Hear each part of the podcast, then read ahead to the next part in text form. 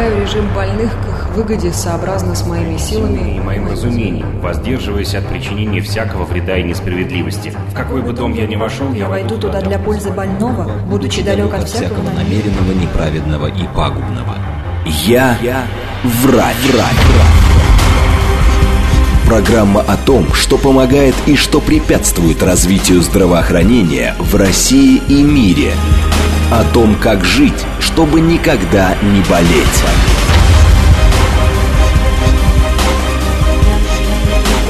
Врачи и пациенты. Программа предназначена для лиц старше 16 лет. Это программа «Врачи и пациенты» в студии Наталья Троицкая. Здравствуйте. Сегодня говорим о госпитализации. Теперь пациенты столичных больниц могут видеть всю информацию о своем лечении онлайн. Ну, а для чего, в общем-то, это было сделано? Ну, вообще поговорим сегодня о скоропомощной больнице в Москве, современной больнице, что она из себя представляет и как в нее попадают пациенты, дорогие друзья. У нас в гостях Анна Владимировна Андреева, заместитель главного врача по терапевтической помощи больницы имени Вересаева, Департамент здравоохранения города Москвы, врач высшей категории, чудесная, прекрасная женщина, против меня сидит. Анна Владимировна, здравствуйте. Добрый день, Наталья. Добрый день, уважаемые слушатели. Расскажите о вашей больнице. Вообще, э, больница Вересаева достаточно много лет существует у нас в Москве, процветает, и она это первый флагманский центр, про нее тоже сегодня скажем. Она скоропомощная в основном больница, получается. Да, все верно. Больница Вересаева, кстати, недавно отпраздновала 85-летие. Ну, уже взрослая да, совсем девушка взрослая, да, ага, абсолютно все. точно. Так. Да, и действительно, это больница, которая находится на севере Москвы, мы многопрофильный стационар, и в прошлом году, в 2023 году, мы стали больницей, где открылся первый флагманский центр из шести планируемых и уже на текущий момент работающих некоторых, да, флагманских центрах, мы были открыты первыми. Мы первые открыли флагманский центр в городе Москве, это в январе 2023 года года. Угу. А, и фактически, да, именно э, с того момента началась эра так называемого нового стандарта оказания ургентной медицинской помощи, экстренной Ургентный, вот это слово для пациентов расшифруйте, потому что у нас будут спрашивать, что это вообще такое. Все верно, ургентная – это экстренная медицинская помощь, неотложная медицинская помощь, да, которая и оказывается в нашем стационаре. А, фактически мы говорим о том, что большая часть пациентов, которые проходят лечение в нашем стационаре, это пациенты именно э, экстренного экстренной медицинской помощи, то есть которые приезжают к нам по скорой медицинской помощи. Где-то примерно процентов 70 пациентов – это пациенты по скорой медицинской помощи. Процентов 30 пациентов, которые у нас лечатся, это пациенты, которые а, пришли к нам а, через плановую госпитализацию. Да, у нас не поменялись понятия экстренной плановой госпитализации, и, соответственно, экстренная госпитализация по скорой медицинской помощи, да, или там по самотеку, неотложному потоку, да. да. А плановая госпитализация пациента, когда планируют госпитализацию, чаще всего это пациенты хирургического профиля, когда мы планируем какие-либо хирургические вмешательства, ну, не, не в экстренном порядке, как угу. мы уже Смотрите, поняли. да, у меня вот такой вопрос. В каждой больнице есть какие-то такие передовые э, направления, да, на котором специализируются, любят, и только туда везут какие-то самые вообще сложные случаи. Какие у вас, Вересаева? Ну, у нас, если мы говорим про экстренный медицинский да. поток, да, то, конечно, у нас очень э, серьезный поток хирургического профиля. У нас стационар, который, а, ну, который, который приезжают пациенты хирургии чистой, общей хирургии, да, а, и пациенты хирургического профиля по гнойно-цептическому направлению. Вот это очень важно, потому что некоторые больницы вообще с гнойной как раз не связаны. Да, у нас есть хирургии. отделение как чистой хирургии, общей хирургии, так и отделение гнойной хирургии, гнойно-цептической хирургии. Поэтому у нас поток хирургический достаточно значимый, весомый. И у нас приезжают пациенты, соответственно, как на чистого хирурга, так и на гнойного хирурга. Это вот такое, наверное, большое такое направление наше. Второе, не менее важное направление работы нашего стационара, а, надо подчеркнуть, это большой, крупный, давно работающий а, региональный сосудистый центр. Мы принимаем пациентов по экстренному красному неотложному потоку с острым нарушением мозгового кровообращения и с острым инфарктом миокарда. Оказываем им самую передовую высокотехнологическую помощь, э, максимально оценивая возможности возобновления кровотока по коронарным артериям, то есть мы говорим про инфаркт миокарда, по артериям головного мозга, если мы говорим про острое нарушение мозгового кровообращения. То есть фактически у нас большая команда, большие рабочие команды во главе с неврологами, кардиологами, рентгеноваскулярными хирургами, которые занимаются такой большой, глобальной, очень значимой проблемой на текущий момент. При этом мы применяем самые передовые, наверное, технологии, на которые, которые есть на текущий момент, в общем-то, с позиции неотложной кардиологии и неврологии в том числе. Ну и дальше этих пациентов, конечно, у нас наблюдается лечится в реанимационных отделениях соответствующего профиля, и дальше уже в профильных отделениях соответствующего профиля с переходом на реабилитацию. То есть фактически мы работаем с пациентом, с пациентом от момента наиболее ургентного точки, да, до момента уже выхода стационара, да, и после реабилитации, если мы говорим про инсульт. да. Момент, да. А сейчас, тем более весна, обострение разных хронических заболеваний, кстати, с какими-то серьезными обострениями, не только инфарктами, инсультами, да, сосудистыми к вам все равно везут. Конечно числе. же, вы флагманский центр да, это еще, кстати... это еще один да. поток, он может быть менее такой значим, как угу. хирургия, реген, э, региональный сосудистый центр. Это действительно терапевтический поток отделения в кардиологии, в терапевтическое отделение, когда какие-то острые или обострения хронических заболеваний, которые требуют лечения в круглосуточном стационаре. Да, это такое тоже у нас присутствует. А вот весной все-таки с какими патологиями чаще везут на скорой помощи в стационар к вам? Вот самые такие вот, если выделить, это травмы какие-то, либо это сосудистые катастрофы, это терапии даже какие-то, я не знаю, защемления, кровотечения, все что угодно. Знаете, ведь вы же с самого начала сразу спросили, да, насколько, какие, какая у нас профильность да, нашего да, да, стационара. Да. Конечно, так или иначе мы с этими пациентами работаем круглогодично. Да, действительно, у нас травматология тоже есть, экстренная, и мы, конечно, видим определенную сезонность, э, да, там той же травмы зимней, сезонность травмы весенней, летней, которая происходит, да, там связанные с э, какими-то авто, ну, авто какими-то изменениями, да, на, на дороге, Дорога. трафиками, самокаты, Ах. Э, да, и остальные, остальные, остальными участниками дорожного движения, которые тоже появляются, да, в сезонном режиме. Поэтому и это, эти потоки тоже есть, и они имеют сезонность. Конечно же, в каждый сезон есть обострение того или иного хронического заболевания, обострение бронхолегочных заболеваний, которые происходят в весенний-осенний сезон, да, на этапе вот как раз перехода на зиму или наоборот из зимы. А остальные заболевания хронические, некоторые обостряются, они в течение года не подвластны никаким погодным условиям, поэтому тут мы тоже стоим на страже таких пациентов круглогодично принимаем, мы там в постоянном потоке. Поэтому тут все зависит от профильности стационара, и вот по всем профилям, которые я уже перечислила, мы работаем, в общем-то, в одинаковом режиме ожидания, потому что мы готовы пациентов принимать, и как раз-таки открытие флагманского центра позволило принимать таких пациентов в большем объеме, да, потому что у нас э, мы принимаем около 200 пациентов в сутки. Ух, а да. в год получается сколько?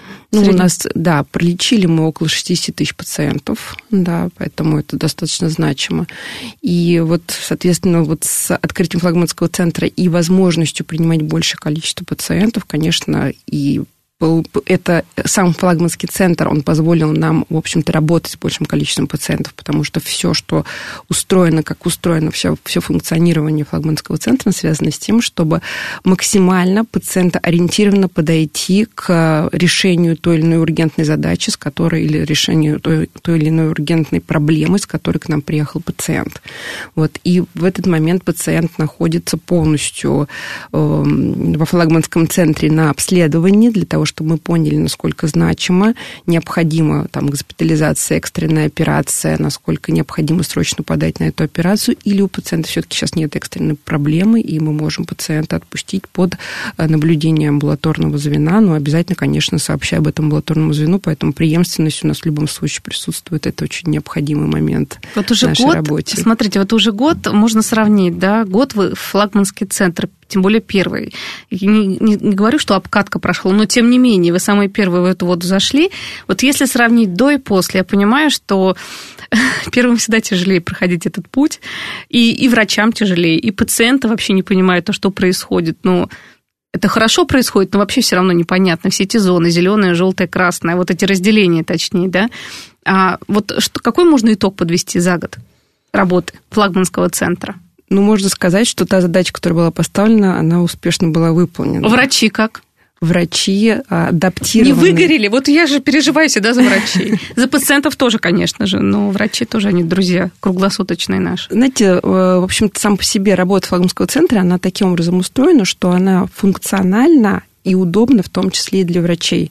Были организованы правильно рабочее место, рабочее пространство, рабочее пространство э, общения с пациентом, контакта с пациентом, потом выполнение и заполнение медицинской документации. В общем-то, что еще немаловажный фактор, что мы также влились в этот же период, мы влились в, э, в момент э, цифровизации да. всей структуры да, здравоохранения города Москвы, в том числе и стационарной медицинской помощи стационаров. Поэтому это тоже очень сильно облегчило работу врача в позиции да, какого-то документа оборота, рабочего процесса, режима работы. Поэтому ну, все, что не делается, всегда, как говорится, все к лучшему. И на самом деле, если попунктно пройти да, все этапы внедрения всего, всех новых технологий, которые, в общем-то, мы на себе испытали, это большой плюс э, в режиме работы врача в силу того, что у нас появляется и дополнительное время для того, чтобы правильно работать с пациентом. И у нас э, правильно сформированная логистика работы с пациентом и, соответственно, работы рабочего времени врача. А, это и правильность в формировании медицинской документации, которая уже теперь в виде цифрового формата исключительно, и цифровой формат, который у нас абсолютно четко распространяется да, с помощью переносных э, информационных технологий. Да, у нас сейчас есть не история болезни, а планшет рабочий. Все это удобно. рабочий инструмент врача, да, это не бумажная история болезни, это планшет, в котором уже внедрены, уже загружены. Мы это видим на любом этаже, на любом, в любом нашем корпусе. Да, мы видим историю болезни нашего пациента. Мы фактически в режиме онлайн наблюдаем за его обследованием. Мы в режиме онлайн получаем результаты этих обследований, анализируем. Фактически тоже не надо уходить сесть за какой-то рабочий стол, сесть, оценить. Мы все это наблюдаем в режиме онлайн. Это очень удобно, и мы говорим о том, что, конечно, это все так или иначе не может повлиять каким-то образом, ну, наверное, негативно на, на врача в том числе. Мы освобождаем ему то время, которое необходимо для работы, и рационализируем ему время для того, чтобы а, эта работа была сложена правильно. А у меня такой вопрос по поводу как раз цифровизации, вот этой новой функции, которая появилась э, не так давно.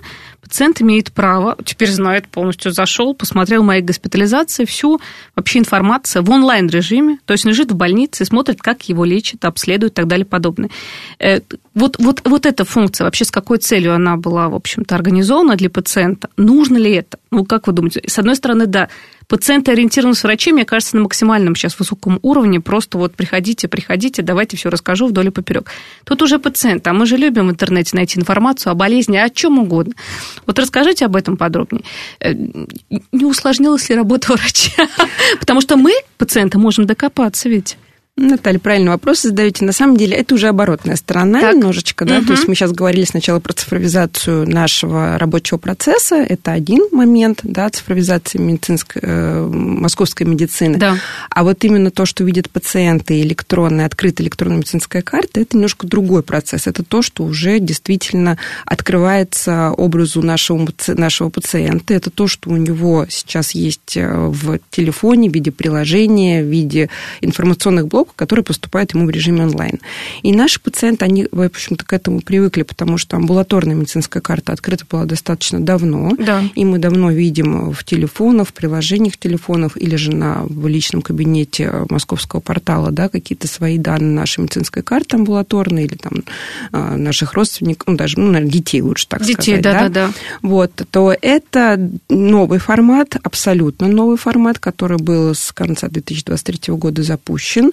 Вот, и прям теперь только, буквально, да. да, фактически мы тоже находим, находились в пилоте и потом активно распространили это на все стационары. А, что сказать, что пациент приезжает в стационар, и фактически сразу, как только он приезжает в стационар, у него открывается новая подрубрика в его электронной медицинской карте. Угу. То есть, если вы знаете интерфейс приложения, да, электронной медицинской карты, то появляется в моих госпитализациях, сразу появляется, что вы госпитализированы в такой-то стационар, в такую-то дату, время, да, ну и, соответственно, направительный диагноз.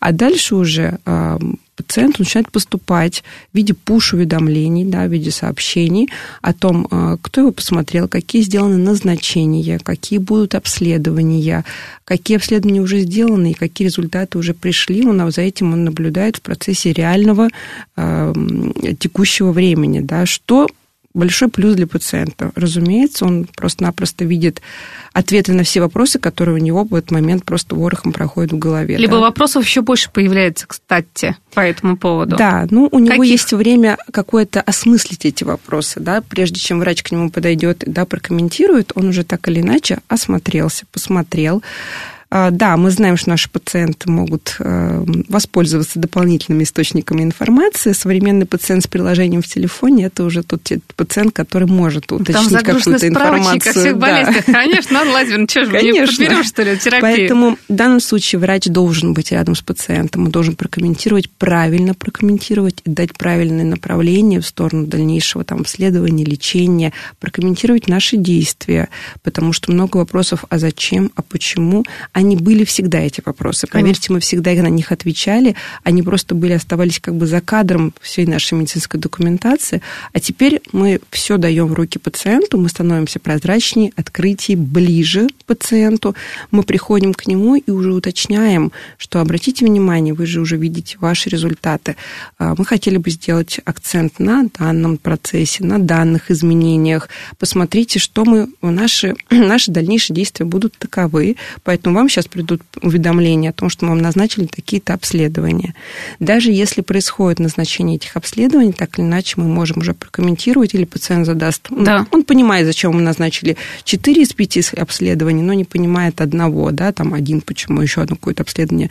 К нему подойдет врач и объяснит, уже ответит на один вопрос, а не на пять фактически вот эта открытость, она в чем плюс состоит? В том, что э, врач подходит и уже делает акценты, не просто рассказывая о том, что мы увидели и что значимо, и что незначимо, а мы говорим про то, что уже значимо.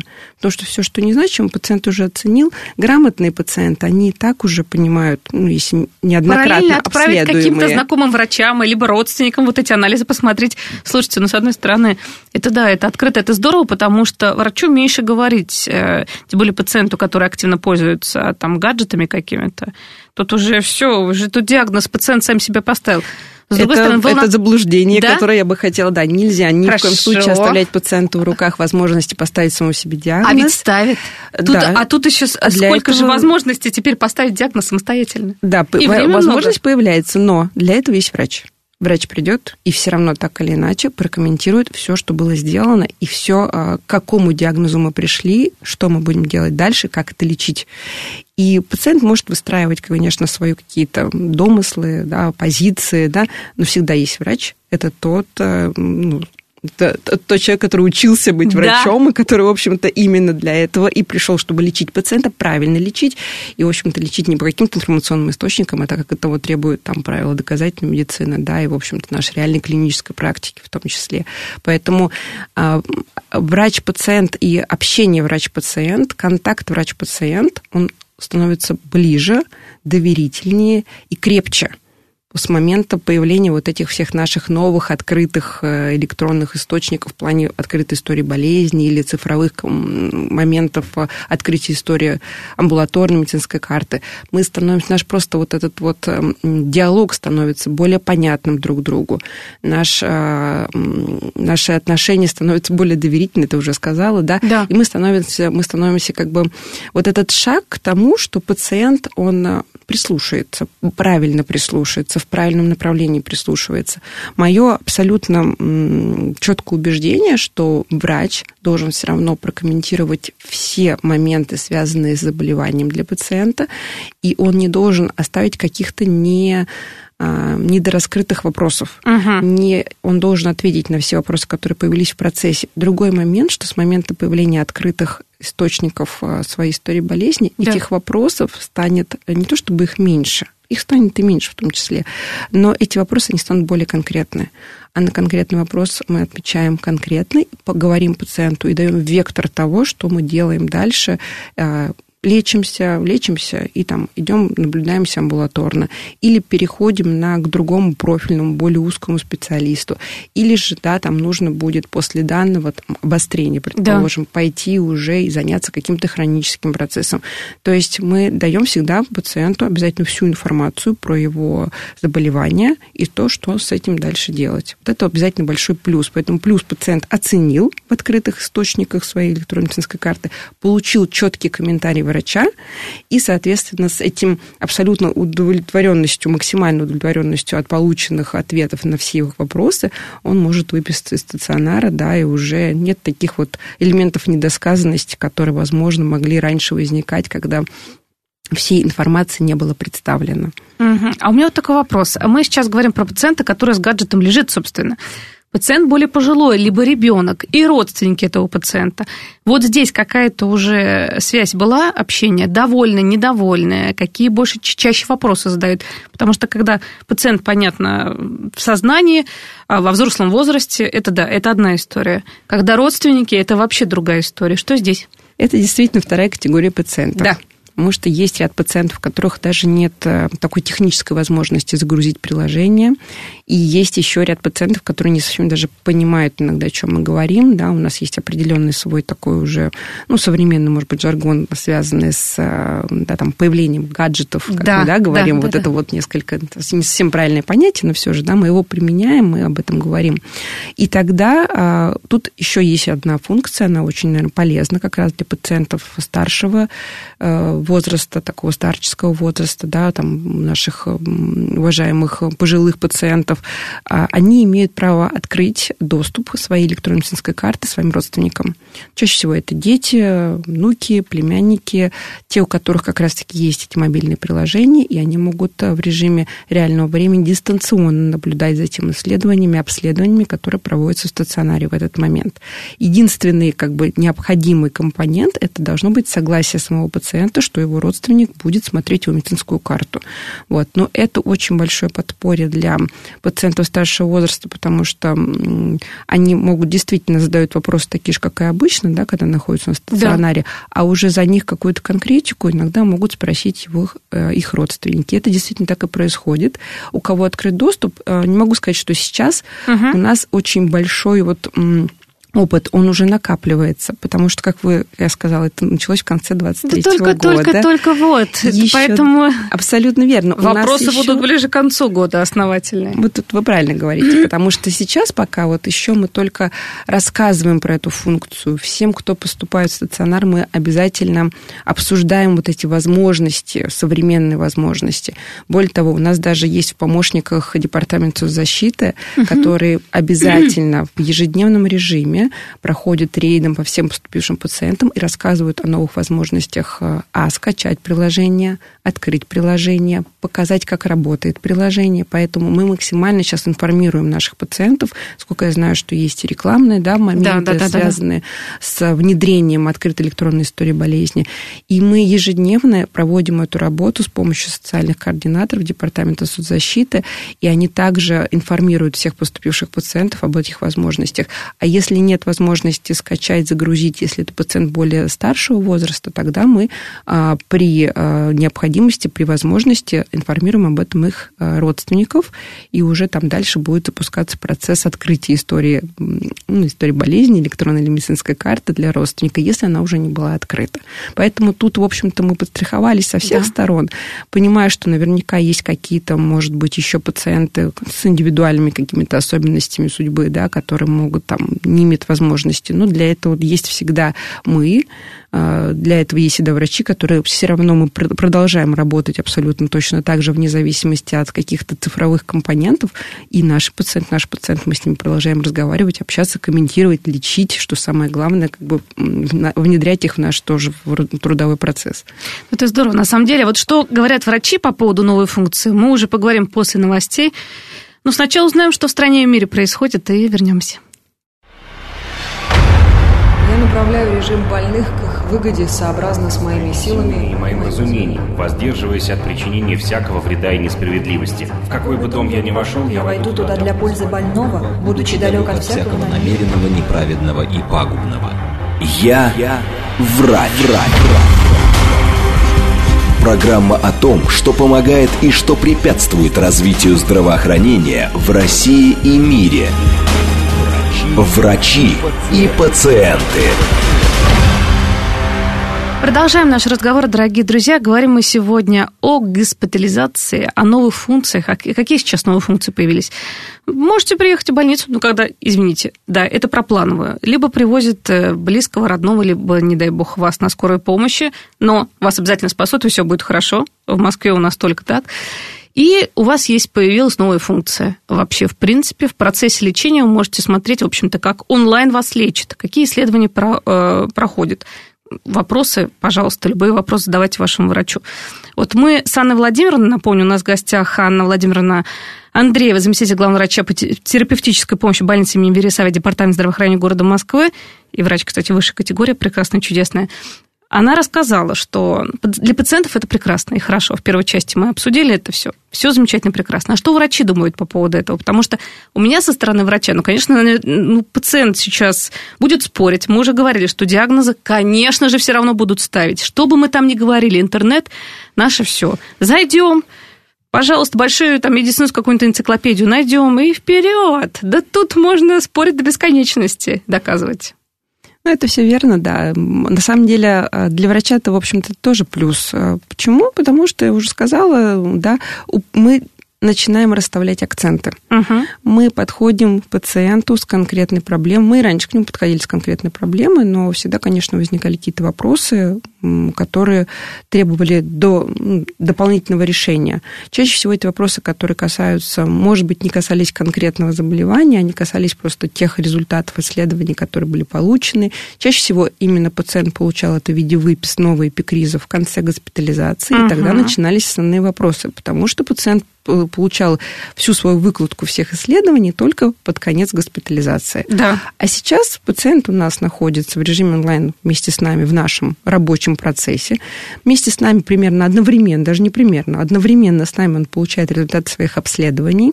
И все вопросы, которые начинают появляться, мы начинаем решать их в режиме текущего времени. Таким образом, в общем-то, отставляя немножечко на задний план ненужные вопросы, да, или те вопросы, которые требуют какого-то косвенного, ну, мы коснулись, да, и прошли мимо, и оставлять на переднем плане то, на чем мы делаем акцент. За счет этого у нас получается, что к моменту окончания госпитализации пациент уже максимально понимает, что с ним происходило, как его полечили, что ему нужно будет сделать в дальнейшем, и мы только лишь говорим, пожалуйста, не болейте. Самое это главное. А вот, кстати, э, время на обход уменьшилось? Вот сейчас я понимаю, что у нас только-только-только этот процесс начался. Это уже можно будет потом, ближе там к концу года говорить, да, когда уже во все будет работать, раз, но тем не э, менее. В конце года, наверное, там, или в течение года мы да. сможем уже понимать э, отзывы наших пациентов и их родственников, потому что мы будем действительно видеть активную обратную связь.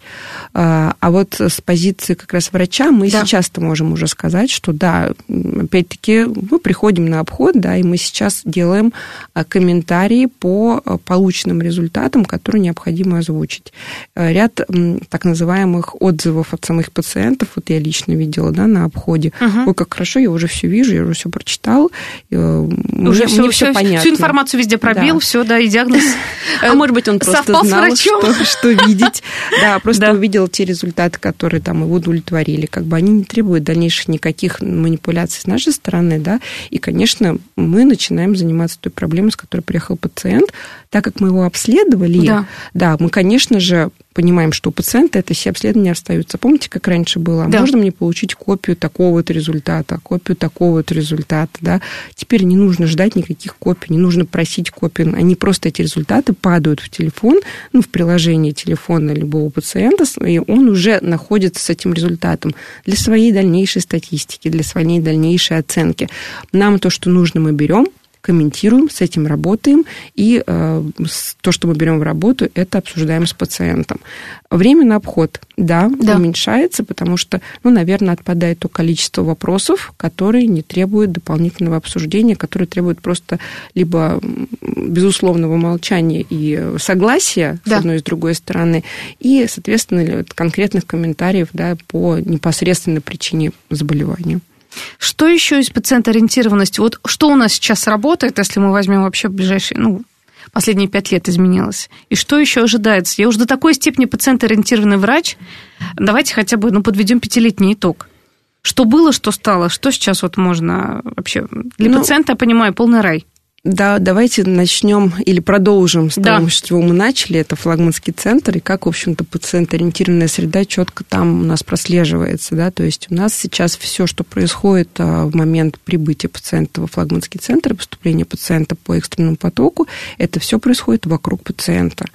То есть а, пациент а, локализуется, ну, там, находится на на, на своем месте, да. и вот к нему подходят врачи, к нему подходят а, какие-то исследования, ну, кроме, конечно, крупных, которые, да, там не КТ и МРТ, это мы повезем пациента на такое исследование, к нему подойдут исслед... сделать электрокардиограмму, к нему подойдут сделать ультразвуковое исследование, эхокардиографическое исследование, к нему подойдет медсестра и проведет забор крови. То есть все абсолютно четко рассчитано на то, что мы подошли пациенту, это пациент-ориентированность и пациентоцентричность, то есть мы вокруг пациента. Мы пациента не двигаем, пациенты с разной проблемой могут быть, как бы они не требуют какой-то дальнейших э, маршрутизаций, кроме тех, которые требуют его проблемы, то есть дальнейшая подача в операционную или перевод какое-то деление профильное да, для дальнейшей госпитализации. Это большой плюс, это факт.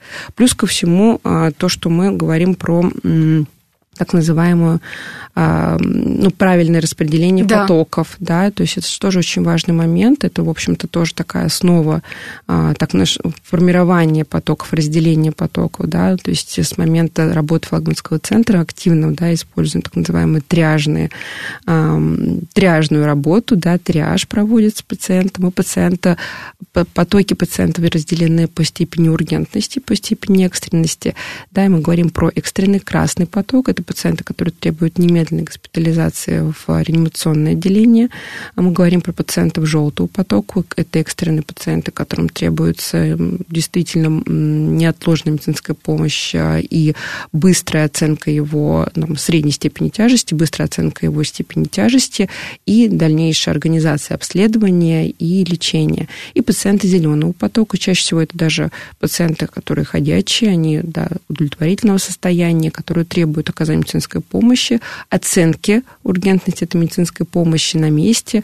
А, у них есть время для получения обследования, чтобы потом определиться следующим этапом какого-то ну, готового лечения, или же он может даже не требовать. Чаще всего пациенты зеленого потока не требуют какой-то обязательной госпитализации в круглосуточный стационар. Это может быть обострение хронического процесса, который требует амбулаторного разрешения проблемы. Мы пациента можем под контроль поликлинического звена, амбулаторно поликлинического звена отпустить уже домой да, с активным вызовом непосредственно поликлинику по месту прикрепления. То есть это тоже такой момент важный. И это за счет разделения потоков каждый пациент по степени своей ургентности получает свою экстренную медицинскую помощь. И а, четкое разделение и работа команды врачей в каждой из зон, она формирует, что каждый пациент получает свою медицинскую помощь, свое экстренное, а отведенное этому время. А да, давайте по поводу этого времени обязательно скажем. У нас же пациенты сразу будут пробивать. Так, красное это понятно. Это сразу реанимация, это даже мы ни минуты не ждем, все, мы оказываем максимальную помощь. Желтый и зеленый. Вот тут уже начинается. Кстати, вот знаете, а переход в желтый и зеленый наоборот. Или наоборот, из желтого же может в красный пациент уже в стационаре прийти. Как вот здесь по времени, как все это происходит? А, правильно, начну, наверное, с такого наиболее тяжелого момента. Действительно, в процессе обследования на желто-зеленой зоне пациента мы можем выявить какой-то экстренный жизненно угрожающий процесс, да, который, в общем-то, не повлиял на ну, его состояние, да. но на самом деле оно у него есть, и пациент автоматически может у нас стать красным и сразу передается в руки реанимационной службы, да, и, соответственно, переводится на красный поток. Такое бывает, и такое есть. Для этого а, мы пациенты начинаем обязательно обследовать, да. А, в желтой зоне обычно мы в процессе обследования в желтой зоне в течение двух часов мы принимаем уже решение о экстренной операции или же, соответственно, об экстренной продолжение экстренной госпитализации на стационар круглосуточного профиля.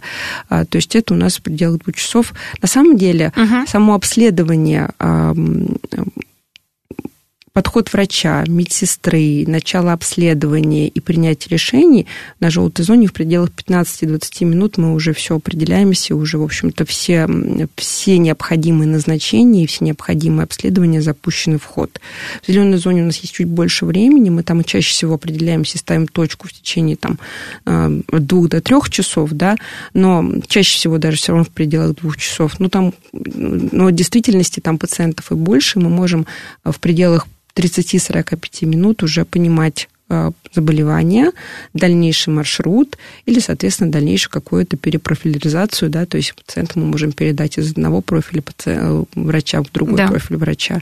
А, то есть, да, в данном случае. Ну, по степени тяжести, в общем-то, они сразу как бы себя проявляют, поэтому мы и имеем вот эти вот э, так, сроки ургентности, так называемые. 200 человек в сутки приходят, да, получается, привозят скорая помощь. А от сезона, кстати, это зависит? И, и в какой сезон каких там красных, желтых, зеленых больше пациентов? Ну, будем так говорить, да более От сезона острых. зависит та самая профильность, про которую мы уже да. поговорили. То есть, конечно, там, предположим, иногда травматологический профиль или поток травматологический, да, у нас выше может быть, чем э, со стороны там, потока терапевтического, да, особенно если это сезон того самого гололеда или самокатов, да, то, что у нас появляется. Магнитные бури. Да, региональный сосудистый центр, мы работаем да. Хирургический профиль, гнойно-цептическая хирургия, мы работаем, в общем-то, круглогодично в одинаковом режимном, таком экстренном, хорошем, а, интенсивном интенсивном потоке. Есть, конечно, есть ряд особенностей сезона, как изменение, обострение гнойно-септических заболеваний в весеннее и летнее время. Да? Да, да. Mm-hmm. Ну, любые гнойные процессы несколько более активны в теплое время, да, то есть поэтому мы можем видеть это, это обострение, но опять-таки это поток хирургического профиля у нас интенсивный, экстренный, фактически ежедневно. А чаще вот с чем гнойной хирургии поступают пациенты? С какими, ну, нарушениями или какими-то заболеваниями серьезными? Ну, самые неприятные это и гангрены, и флегмоны, да, обширные флегмоны, это не просто какие-то мелкие, есть мелкие, конечно, гнойничковые, если так можно сказать, да. заболевания, да, ну, я таким простым языком. Конечно, да, да для пациентов, для а, наших. Гнойничковые заболевания, которые можно решить на месте, и мы на месте некоторые вопросы решаем, и пациента отпускаем, да, домой. А есть какие-то большие проблемы, которые требующие большой операции, а, операции по санации, так называемой, да, и тогда такие пациенты госпитализируются, мы их экстренно оперируем, и дальше уже они продолжают лечение в круглосуточном стационаре. Честно говоря, думала, уже совсем мало таких пациентов ну, с гангренами, с большими осталось, потому что ну, в, в таком веке, в таком городе живем, все есть, пожалуйста, медицинская помощь рядышком. Но, тем не менее, да, обсуждаем, обсуждаем, по поводу диспансеризации говорим, но запускают иногда такие вещи, даже с врачами, с хирургами говоришь, ну как, ну как, ну вот да. думала, ничего страшного, ничего страшного, ничего страшного, раз – да, это, конечно, безусловно, преемственность работы первичного звена, да. амбулаторно-поликлинического звена и стационарной помощи. И, конечно, постоянно анализируем тоже эту работу, а, потому что, конечно же, то, что приезжает к нам на по экстренному потоку, на экстренную уже, операцию, да. и, к сожалению, порой на какую-то большую ампутацию, это то, что было э, ну, либо пропущено, либо недослежено да, со стороны амбулаторно-поликлинического звена. И это, в общем-то, фактически на каждый такой случай у нас на контроле, и мы обязательно с обратной связью, потому что это должно быть разобрано, это должно разбираться, и на, на каком этапе произошло. То есть сам пациент ли не обращался вообще, что такое тоже бывает, или же был какой-то был какой-то там дефект не обращения угу. там, или там, не до вызова на диспансеризацию. Может быть, надо было усилить контроль по этому конкретному пациенту. То есть такое действительно присутствует, поэтому мы таких пациентов и получаем. Как вы сами сказали, у нас не так много стационаров, которые имеют нейроцептические отделения, да, поэтому, да. конечно, такие пациенты у нас отдельным потоком выделены. Так что, если что-то беспокоит, пожалуйста, лучше добивайте своего врача, ну, как говорится, по-хорошему, э, в поликлинике, чтобы поставить уже диагноз, чтобы не, допускать вот этих вот экстренных появлений, потому что это очень-очень все серьезно. Вообще ну, основные направления нашей медицины да. сегодня это профилактическая превентивная медицина. Мы говорим о том, что нужно профилактировать любые острые, большие, э, угрожающие жизни, угрожающие события, если это возможно профилактировать на первичном этапе. И это очень большой акцент именно первичного звена именно, потому что именно они, вот эта вот тотальная диспансеризация, которая а, она должна обеспечивать вот ну, такой уже в каждом залог, парке, залог здоровья нашего населения. Конечно. Разумеется. Сейчас везде все открывается, скоро опять сезон будет. Парк пошел погулять, заодно обследовался. Призывает, смс присылают, приходите обследовать, если тем более хроническое заболевание есть. Но мы же как? Чем больше всяких возможностей, тем более думают, да, ничего страшного, ладно, все хорошо. По поводу как раз артериальной гипертензии и все остальное, которое не лечено, и которое приходит, как раз приводит к инфарктам, инсультам и так далее, каким да, профилактика сердечно-сосудистых заболеваний это, это вообще, вообще основа основ. номер один. Номер один. Номер один, да. И вот эти так э, скрининговые Э, диспансерные осмотры в тех же парках, да, э, это очень важный момент, потому что раннее выявление любого сердечно-сосудистого заболевания – это залог раннего назначения лечения. Мы сейчас, в принципе, у нас даже многие эм, клинические рекомендации уже давно перешли на то, что мы говорим про профилактическое назначение препаратов. Если мы говорили раньше, ведь с течением времени да. Да, медицинские рекомендации, они меняются. Конечно. Да? У, нас, у нас вся полностью медицина, она исключительно строится на доказательствах законодательной базе, то есть у нас есть четкое представление о том, что будет, как сделать, и у нас есть этому доказательство, полученное в больших клинических исследованиях. У нас из этого формируются клинические рекомендации. И они претерпели, вот вы сказали, что у нас изменилось за пять лет да. вот в московском здравоохранении, а если в целом медицине, да у нас вообще, в принципе, сейчас повернулось все, а, весь, вся медицина, если раньше мы говорили, начинаем лечение там с режима приема одного препарата, ну, я простым языком, да, да, да, да, да. Режима приема одного препарата, если не помогла не медикаментозная терапия. Потом был быстрый перескок. Мы начинаем лечение в режиме одного препарата сразу, как только поставили заболевание. Сейчас мы говорим о том, что если есть только риск этого заболевания, мы назначаем режим приема одного препарата, а если есть там одно, это же заболевание мы поставили, то мы да. начинаем его лечить с нескольких препаратов. И вот этот вот режим ранней лекарственной, медикаментозной, немедикаментозной терапии, это та самая превентивно-профилактическая персонализированная медицина, про которую мы говорим, уже давно говорим, и даже успешно уже говорим, я считаю, но мы надо продолжать про нее говорить. И поэтому активная диспансеризация и профилактика – это залог здоровья нашего населения, наших москвичей. И в первую, в первую очередь это как раз-таки то, что предотвратит вот эти экстренные, острые, сосудистые события. Это то, что предотвратит вот эти вот тяжелейшие сосудистые осложнения в виде гангрен, а, да, уже в дальнейшем течение жизни, да, то есть когда мы говорим про запущенность этих заболеваний процессов. Да. Понятно, что если заболевание выявлено на любом этапе, оно должно быть, должно лечиться. Но если заболевание лечится, оно должно наблюдаться. Это да. факт. Да, то есть без хорошего проактивного наблюдения со стороны врача любое заболевание будет запущенным в силу того, что иногда в руки пациента все равно это нельзя отдать. Вот, а тут тем более для пациентов столько возможностей. Даже вот, пожалуйста, электронная медицинская карта моей э, госпитализации. Мы даем все открытые возможности, ресурсы, источники для пациента следить, в том числе быть участником нашего процесса. Само собой, врач, он назначит, он лечить, он будет наблюдать, но пациент в первую очередь должен быть заинтересован в своем здоровье. Поэтому идем, а, оцениваем себя, делаем диспансеризацию, идем в, мимо, идем с работы там, на метро или от метро до работы, пожалуйста, можно оценить, провести скрининг. У нас есть наша электронная медицинская карта, посмотрели, упали, сравнили. Не понравилось, отправились к врачу врач уже оценит профессиональным глазом, у нас есть определенные отрезные точки да, контроля. Да, и врач уже сказал, так, надо начинать лечение, надо, да, или продолжать наблюдение. Все зависит от того, да, какой мы видим этот результат.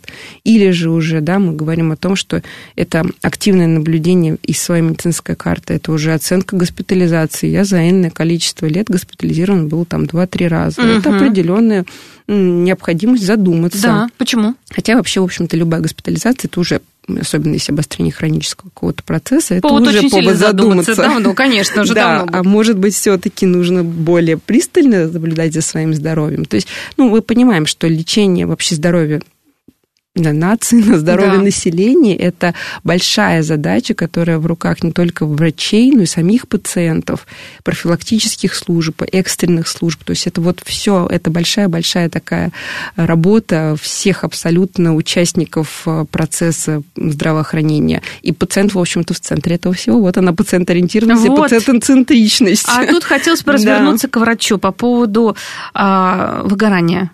Это в период коронавирусной инфекции, конечно, вообще Врачам всем памятники надо, каждому врачу в мире вообще поставить. Но вот сейчас в, процессах, да, все равно обострение хронических заболеваний, то третье, десятое. Но я понимаю, что персонал готовился в кадровом центре, мы это тоже тему обсуждали, тем более, когда флагманский центр, когда вот скоропомощное, так все экстренное разделение потоков, там вообще по-другому должен немножко даже мозг перестроиться. Как сейчас дело обстоит? На поток стало, все врачи все прекрасно понимают. Какие-то э, моменты расслабления существуют? Нет, я понимаю, что комната отдыха есть. Пользуются ей вообще стационаре? Скажите, пожалуйста, врачи. Я опять про них. Это очень важный вопрос, да. потому что если правильно врач отдыхает, то он и правильно работает. Да, да. В том-то и дело, что не замылен глаз, мозг работает как надо. И для пациента будет прекрасно. И мозг тоже врача должен отдыхать, потому что это действительно залог его абсолютно верного и правильной работы ну, на рабочем месте. Для этого, в общем-то, тоже продумано очень много программ по восстановлению медиков, по, скажем, по работе медиков э, в командном режиме, да, так называемой по психологической разгрузке медиков да, в том да, числе. Да, да, это очень важный угу. момент. Это очень важно поддерживать в коллективе коллективе, потому что психологическая разгрузка важна, чтобы процесс, правильно сказать, не замыливался, чтобы он вот он как бы выстроен хорошим э, алгоритмом, режиме работы алгоритма. Вот в этот алгоритм должен встраиваться то звено, которое сейчас работоспособное, он должен работать сейчас. Психологическая разгрузка необходима для того, чтобы можно было в любой момент в этот алгоритм устроиться и продолжить свою качественную работу. Поэтому режим труда и отдыха для врача, он как был важен, так он и остается очень важен. Э, режим разгрузки психологической тоже как был важен, так он необходим, должен под, обязательно поддерживаться в коллективе, обязательно поддерживаться руководством, да, и э, действительно правильно отдохнувший врач – это правильно работающий врач. Это очень, очень важный момент. Да. Ну и вообще, в общем-то, режим работы, он выстроен таким образом, чтобы врач э, мог, имел право да, на какой-то, э, скажем, какой-то этап э, разгрузки в течение непосредственно трудовой смены, поэтому мы стараемся выстраивать таким образом трудовые процессы, чтобы они не мешали нормальному рабочему режиму врача, врача труда и отдыха. Конечно, обязательно. Работа с родственниками пациентов. Это же важный момент, когда приезжают на скорую помощь, тем более какая-то серьезная ситуация. Родственники могут же, я не знаю, что сделать и с врачом, и с персоналом и прочее. Да, конечно, конечно, переживание за близкого родного человека. Я помню, что психологи тоже работали, соцслужбы тоже, э, все везде вокруг рядом. Как сейчас вообще? Да, это очень важный момент. Да. Это тоже то, что было внедрено в работу флагманского центра. Это один из компонентов таких работ большой. Это департамент социальной защиты, а, который обеспечил социальными координаторами и психологами по работе с родственниками и самими пациентами.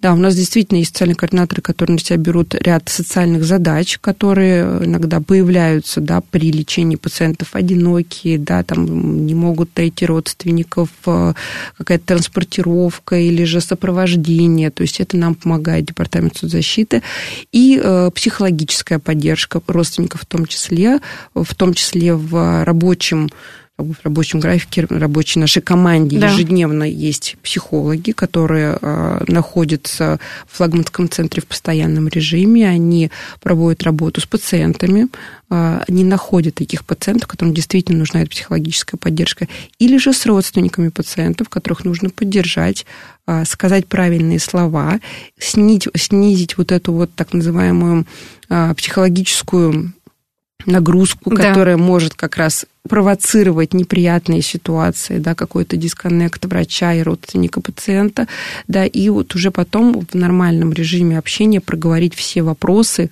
которые действительно важны для, для их обсуждения, да, то есть без какого-то лишнего эмоционального окраса. Поэтому психологическая поддержка и родственников, и самих пациентов тоже очень важна.